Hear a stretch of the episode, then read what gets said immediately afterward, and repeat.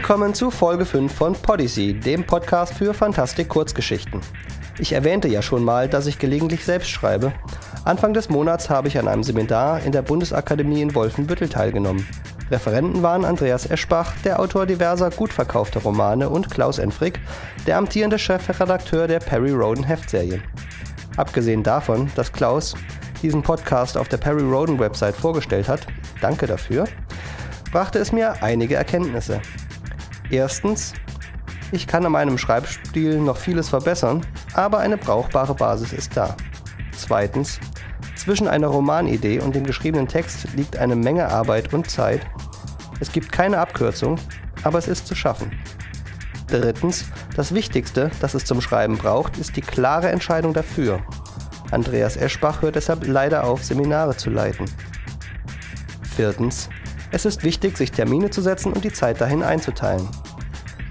Keine Angst, das heißt nicht, dass ich Policy jetzt schon wieder einstellen will, obwohl ich genau überlege, wofür ich meine Zeit investiere und einiges nun aus meinem Kalender fliegt. Das Wesentliche, worauf ich hinaus will, ist, mich selbst unter Druck zu setzen. Ich verkünde hiermit öffentlich, dass ich bis zum 28. Mai 2008, das ist der erste Geburtstag meines Sohnes Juri, die Rohfassung meines Romans fertig haben will. Das sind im Schnitt etwa zwei Seiten pro Tag, das sollte zu machen sein. So, nun ist es raus. Löchert mich ruhig damit, wie weit ich bin. Dann kann ich mich schon mal an den Termindruck des Schreibgeschäfts gewöhnen. Der Autor unserer heutigen Geschichte schreibt deutlich mehr als ich obwohl er, soweit ich weiß, auch noch keinen Roman veröffentlicht hat. Uwe Post ist nicht Inhaber des gleichnamigen Ex-Staatsbetriebs, sondern diplomierter Physiker und Astronom. Dass er derzeit als Softwareentwickler arbeitet, lässt sich daraus vielleicht nicht ableiten, dass er ein umtriebiger SF-Autor ist, schon eher. Er ist Mitglied des SF-Fanclubs Thunderbolt und Mitherausgeber des Clubmagazins Golem. Bei kurzgeschichten.de ist er als Moderator im SF-Board aktiv. Nebenbei hat er auch noch diverse Kurzfilme produziert. Seine Story eDead.com belegte den ersten Platz im letztjährigen William Foltz Award. Er konnte schon mehrere Texte veröffentlichen, unter anderem in der Computerzeitung CT. Die heutige Geschichte heißt Ethische Anomalien at China Terra TV und wurde in Nova 9 veröffentlicht. Weitere Links zum Autor gibt es wie immer auf podyssey.de. Heute gibt es auch eine kleine Premiere. Der Autor liest selbst und hat die Geschichte mit Musik unterlegt. Und jetzt viel Spaß mit Ethische Anomalien at China Terra TV.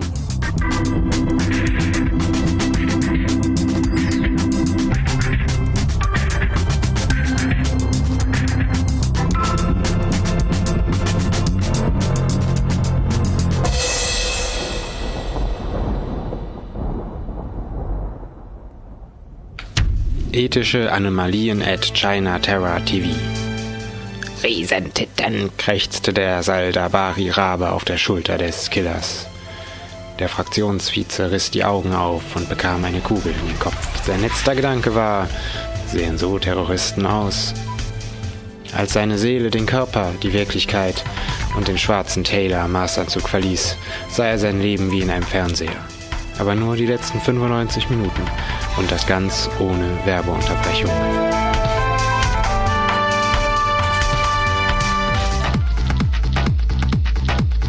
würde das Unglück verhindern, auch wenn er sich davonschleichen musste.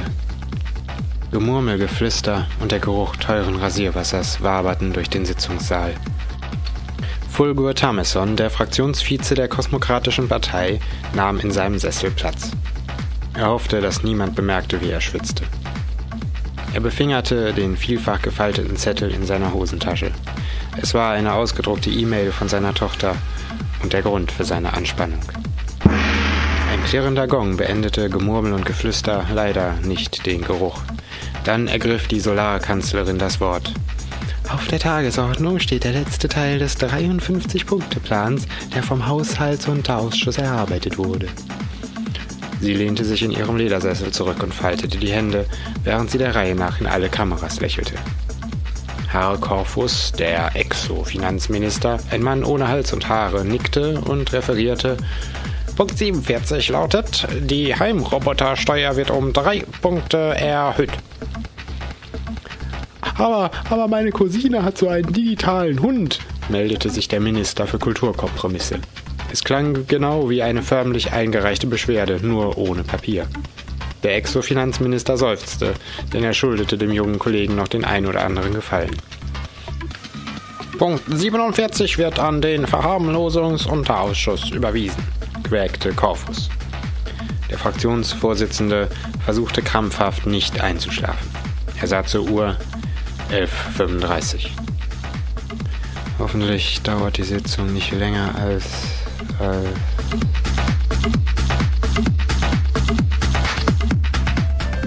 Irgendwo zwischen Schalttafeln, Glasfaserleitungen, Bildschirmen und zahllosen Lüftern saß Sicherheitsingenieur Paul Carsten Albrecht, las den privaten E-Mail-Verkehr der Politiker und kaute an einem Zigarettenstummel. Er hatte mit dem Rauchen aufgehört, als sein Onkel an Lungenkrebs gestorben war. Als China Terra Medical begonnen hatte, Krebsmedikamente von Würg zu importieren, hatte er wieder angefangen. Die meiste Zeit verbrachte Albrecht damit, seine ausgewachsene Paranoia zu füttern, indem er Online-Lexika nach interstellaren Verschwörungstheorien aller Art absuchte. Vermutlich erklärt das, warum er auf eine scheinbar völlig harmlose E-Mail aufmerksam wurde, die das Zensurprogramm durchgelassen hatte. Der Empfänger war ein gewisser Fulgur Tameson und es handelte sich um die Einladung zu einer Hochzeit. Etwas kraxte. Tameson fuhr hoch. Alle sahen zum Minister für ethische Anomalien, der gerade alphadromische Schrimps aufbrach und die Blicke mit einem Grinsen erwiderte. Äh, wenn das Fleisch herausquillt, das, wenn das weiße Fleisch herausquillt, sind Sie genau richtig, erklärte er. Der Fraktionsvize schluckte drei Clownpillen und ging nochmal in Ruhe seinen Plan durch. Ich werde verhindern, dass sie sich in dieses Verderben stürzt, dachte Tamison und ballte die Hände zu Fäusten. Als die Sitzung um 12.04 Uhr endlich in die Mittagspause ging, schaffte Tamison es nicht vom Exo-Finanzminister in ein Gespräch über die neuen Abschreibungssondergesetze für die Jupitermonde verwickelt zu werden. Er tat so, als würde er den Aufzug verpassen und nahm stattdessen die Treppe bis ganz unten. Als er den Kellergang betrat, nahmen die Neonröhren flackernd ihren Dienst auf. Er marschierte den Gang entlang, als wäre er unterwegs zum Atomwaffenkontrollzentrum, um dort einen falschen Knopfdruck zu verhindern. Kurz darauf erreichte er eine Stahltür mit einem grünen Knopf daneben. Bitte drücken stand darüber und das tat er. Sie haben diesen Klingelknopf gedrückt, um den Regierungspalast zu verlassen, schnarrte eine Stimme aus der Wand. Der Fraktionsvize verlagerte sein Gewicht von einem Fuß auf den anderen. Dann fuhr die Klingel fort. Aufgrund Verordnung BZ 73485BE ist ein Verlassen des Komplexes aufgrund massiver Sicherheitsbedenken wegen der Bedrohung durch Terroristen nicht möglich. Der Fraktionsvize quittierte das mit einem Grinsen. Die Lage war schon seit sechs Monaten kritisch. Passiert war allerdings in letzter Zeit nichts weiter, obwohl die galaktophobe Polemik einiger Splittergruppen die Wähler scharenweise zu den Stimmenhändlern trieb. Ich kenne diese Verordnung, sagte Tamison. Die Reihenfolge der Nebensätze in Paragraph 5 und 7 ist von mir. Die Klingel reagierte nicht. Der Fraktionsvize fuhr fort. Du kennst doch sicher auch die Sonderverordnung der Zusatzrichtlinie DED 555-555-XX. Einen Moment, schnappte die Klingel. Die Richtlinie erlaubt es jedem Mitautor einer Verordnung, diese im Fall einer schwierigen Sicherheitslage vorübergehend außer Kraft zu setzen, erklärte der Fraktionsvize mit fester Stimme. Die Klingel hörte sich an wie ein Opa, der schon wieder nicht im Lotto gewonnen hatte, als sie sagte, ich habe diese Sonderverordnung immer für einen Scherz gehalten. Du solltest doch wissen, dass Politiker keinen Humor haben, entgegnete der Fraktionsvize. Die Klingel seufzte, dann surrte die Tür auf. Ohne einen Blick zurück marschierte der Vize hindurch. Kurz danach verließ er den Regierungspalast zum ersten Mal seit einem halben Jahr, und zwar über eine schmutzige Kellertreppe, die streunende Sprayer mit obszönen Bildnissen der Solarkanzlerin verunstaltet hatten. Die Shanghai Moon Quartz an seinem Handgelenk zeigte 12.12 Uhr, .12, als er die schmale Seitenstraße verließ.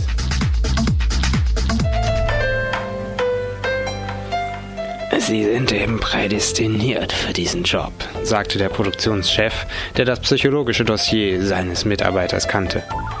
Seinen blauen Seidenanzug hatte er persönlich von Aveno mitgebracht, als er dort seine Ehefrau gegen eine jüngere eingetauscht hatte. Er ließ den Ausdruck sinken und setzte ein Grinsen auf, das Albrecht ernsthaft an der Mondlandung zweifeln ließ. Der Sicherheitsingenieur zündete sich mit einem pistolenförmigen Feuerzeug eine Zigarette an. Glauben Sie, sprach er beiläufig nach einem tiefen Zug, dass der Kerl versucht, rauszukommen? Der Produktionschef warf einen Blick auf einen Kontrollmonitor und verzog das Gesicht. Ich mache Ihnen einen Vorschlag, sagte er mit einer Freundlichkeit, die Albert gerne mit einem Hammer bearbeitet hätte. Sie kümmern sich um Ihren Scheiß und ich um meinen. Er leckte sich über die Lippen. Dann behalten wir alle unsere Jobs. Der Produktionschef wusste genau, wann die vage Andeutung einer Drohung genügte, um jemanden zu freiwilliger Mehrarbeit zu bewegen. Albrecht ließ zittert ein Stück Asche auf den Teppich fallen, dann stürmte er aus dem Büro. Bedächtig griff der Produktionschef nach dem Telefon. In der Berlusconi-Allee parkte ein Zeitschriftenstand. Sofort erkannte der Fraktionsvize auf dem Titelbild eines Frauenmagazins seine Tochter, die auf den ersten Blick von einem türkisfarbenen Ungeheuer verspeist wurde. Buntes Blatt aktuell. Tochter von Polit-TV-Star heiratet Grünen Alpha-Diana. Sie, zauberhafte 33 und er, herrliche 122, planen geheimnisvolle Flitterwochen.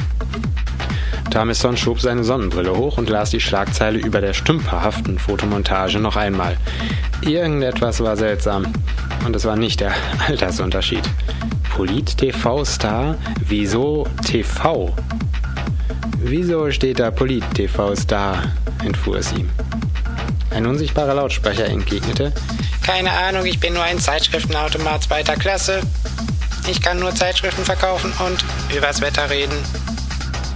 Der Fraktionsvize runzelte die Stirn. Früher waren Zeitschriftenverkäufer noch Menschen. Es soll heute Nachmittag noch regnen. Haben Sie einen Schirm dabei? leierte der Automat. Der Fraktionsvize sah zum Himmel. In den Wolken blinkte eine rote China Terror Reklame.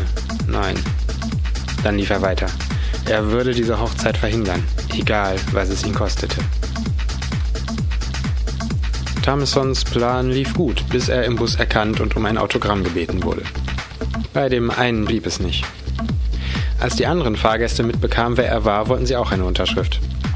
Eine junge Titanierin mit grünen Haaren bezeichnete ihn außerdem als obercool und er durfte seinen Namen auf ihren Unterarm kritzeln. Als der Fraktionsvize an seiner Haltestelle ausstieg, sah er kopfschüttelnd dem Bus hinterher. Die Grünhaarige winkte ihm sogar noch zu. Eine Seitenstraße weiter lag die kleine Villa, die Tamison mit Frau und Tochter bewohnte. Die Hochzeitszeremonie sollte laut E-Mail im Garten stattfinden, aber da war niemand. Alarmiert betrat der Vize das Haus durch die Küchentür. Niemand da. Durch den Flur. Geräumige Wohnzimmer. Leer. Nur der Fernseher lief. Es war der Kanal mit den Live-Übertragungen aus dem Regierungspalast. Der Ex-Finanzminister gab gerade eine Erklärung vor irgendeiner interplanetaren Kommission ab. Das Bild wechselte und man sah ein nacktes Paar beim Kopulieren. Äh, vermutlich Werbung, dachte Tamison verächtlich, ganz schön geschmacklos mitten am Tag.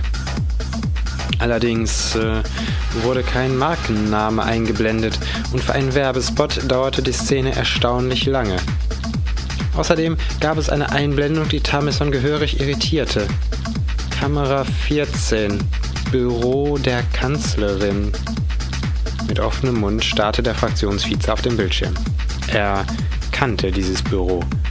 Und er kannte den Schreibtisch, auf dem gerade jemand. Äh, auf dem gerade der Minister für Kulturkompromisse die Solarkanzlerin vögelte.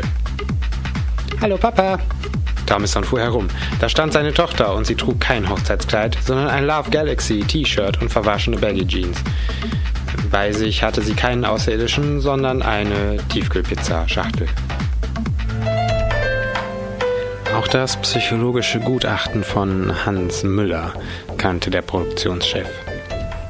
Die von Alvaid 3 übernommene Unternehmensstrategie, Stellen nur mit Mitarbeitern zu besetzen, die den passenden Persönlichkeitsschaden vorweisen konnten, hatte nicht nur den Megakonzern China Terror, sondern auch dessen Polit-Doku-Soap nach ganz oben gebracht. Müllers richtigen Namen kannte der Produktionschef ebenfalls und seine Vorliebe für sechsschüssige Revolver. Die Zielperson hat die Sendung um 12.10 Uhr verlassen, sprach der Produktionschef ins Telefon. Sie wird sie aufgrund eines Vorfalls im Zusammenhang mit der kritischen Sicherheitslage leider nicht wieder betreten. Cool, sagte der Telefonhörer. Die Klärung der restlichen Details dauerte nur wenige Sekunden. Müller gehörte zu der Sorte Killer, die genug Fernsehthriller gesehen haben, um zu wissen, dass man kein Gespräch mit seinem Opfer anfängt, durch das es die nötige Zeit gewinnen kann, um seinem Schicksal doch noch zu entrinnen. Der Killer zog sich ein Hawaii-Hemd an, setzte seinen Saldabari-Raben auf die Schulter und verließ das Haus. Aida, sagte Tamerson, was ist mit der Hochzeit? Ich freue mich auch, dich zu sehen, entgegnete seine Tochter. Möchtest du auch eine Pizza? Damit drehte sie sich um und ging in die Küche. Tamison warf noch einen Blick auf den Fernseher, der jetzt wirklich Werbung zeigte. Dann eilte er seiner Tochter hinterher. Die hatte derweil die Pizza in den Mikroofen geschoben, sich auf den Tisch gesetzt und den kleinen Küchenfernseher angeworfen. Tamison holte Luft. Dann begann er: Ich bin trotz der prekären Sicherheitslage aus dem Regierungspalast ja gleichsam geflohen. Und wenn ich sage geflohen, du solltest dir das ansehen. Unterbrach Aida ihn und zeigte auf den Fernseher. Ein buntes Logo verkündete, dass nun die Highlights des Tages folgen würden. Man sah den Ex-Finanzminister in einer Klokabine und er machte verdächtige Geräusche. Unmittelbar danach erschien der Fraktionsvize, wie er einen Kellergang entlang ging und mit einer Klingel redete. Was? machte Tamison, als er sich selbst sah. Aber es gelang ihm nicht, den Rest der Frage zu formulieren. Schon wieder erschien die Szene mit der kopulierenden Kanzlerin. Man sollte die Zensur wieder einführen, ereiferte sich der Fraktionsvize. Da mit versteckten Kameras. Meine Nachricht ist durchgekommen, sagte Aida. Marvin kennt sich mit diesen automatischen, digitalen Filtern aus. Er weiß, wie man sie umgeht. Wer zum Teufel ist Marvin? Ein Bekannter. Anders hätte ich dich nicht aus der Sendung gekriegt. Sendung? Tamison hielt sich an der Spüle fest und starrte auf den Fernseher. Die Solarkanzlerin und der Minister für Kulturkompromisse saßen jetzt nackt auf dem Schreibtisch und rauchten. Der Ofen machte Bing und Tamisons Kopf auch. Alle schauen uns zu wie, er rang nach Worten. Die Einschaltquoten sind nicht schlecht, sagte Aida. Hab ich gehört. Weil ihr keine Ahnung habt. Sie holte die dampfende Pizza aus dem Gerät. Wir wissen nichts dürfen nicht raus, murmelte Tamison, wegen der. wegen der Terroristen. Hm, alphadische Gehirnwäschetechnologie, sagte Aida und winkte mit einem Pizzastück. Seit einem halben Jahr seid ihr nur noch unfreiwillige Darsteller in einer Reality-Soap. Und ich hab dich rausgeholt. Ihr Papa strich sich durch die wirren Haare. Und mit der vorgetäuschten Hochzeit. Ich wusste, das zu versuchen würde sie zu verhindern mampfte Aida. Du wolltest nicht wirklich. Natürlich nicht. Ich meine, er ist süß für einen Alphadianer und gut im Bett. Aida! Aber dafür braucht man heutzutage doch nicht zu heiraten. Gerade begann eine Nachrichtensendung. Der Moderator interviewte die Solarkanzlerin über eine Fernsehleitung. Ob sie sich keine Sorgen mache, dass dem verschwundenen Fraktionsvize etwas passieren könnte, wo doch so viele Terroristen frei rumliefen. Die angespannte Sicherheitslage ist uns durchaus bewusst und ich versichere Ihnen, dass die kosmokratische Partei hinter den Kulissen intensiv an einer Lösung des Problems Damison musste sich setzen. Ich muss den anderen, ich meine, das muss aufhören. Wenn die Sendung abgesetzt wird, zuckte Aida mit den Schultern. Danach habt ihr dann gar nichts mehr zu sagen, nicht mehr mehr im Fernsehen. Aber die Politik der Verständigung der Völker in der in der Galaxis, Tameson gestikulierte wie ein Oktopus auf Entzug. Funktioniert ohne euch, Politiker, erklärte Aida. Willst du jetzt Pizza oder nicht? Ich muss es, ich muss es den anderen sagen, stotterte Tameson. Dann stürmte er aus dem Haus.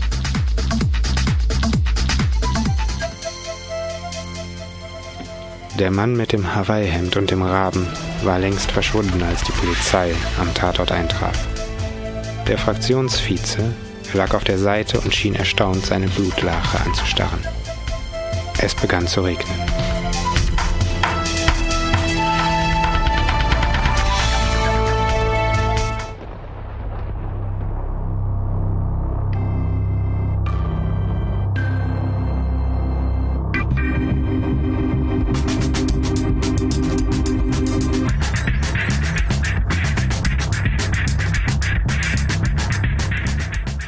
Das war's.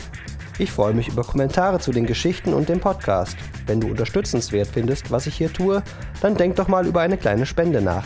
Mein Ziel ist es, ein angemessenes Autorenhonorar zahlen zu können. Weitere Informationen findest du auf podyssey.de. Podyssey ist eine Produktion von Jens Hartmann und steht unter der Creative Commons 2.5 Deutschland Lizenz. Du bist herzlich eingeladen, die Episoden weiter zu streuen. Meinen ewigen Zorn würdest du aber auf dich ziehen, würdest du die MP3-Dateien nachbearbeiten oder in irgendeiner Form Geld damit verdienen. Alle Rechte an den Geschichten liegen bei den Autoren. Bis zum nächsten Mal.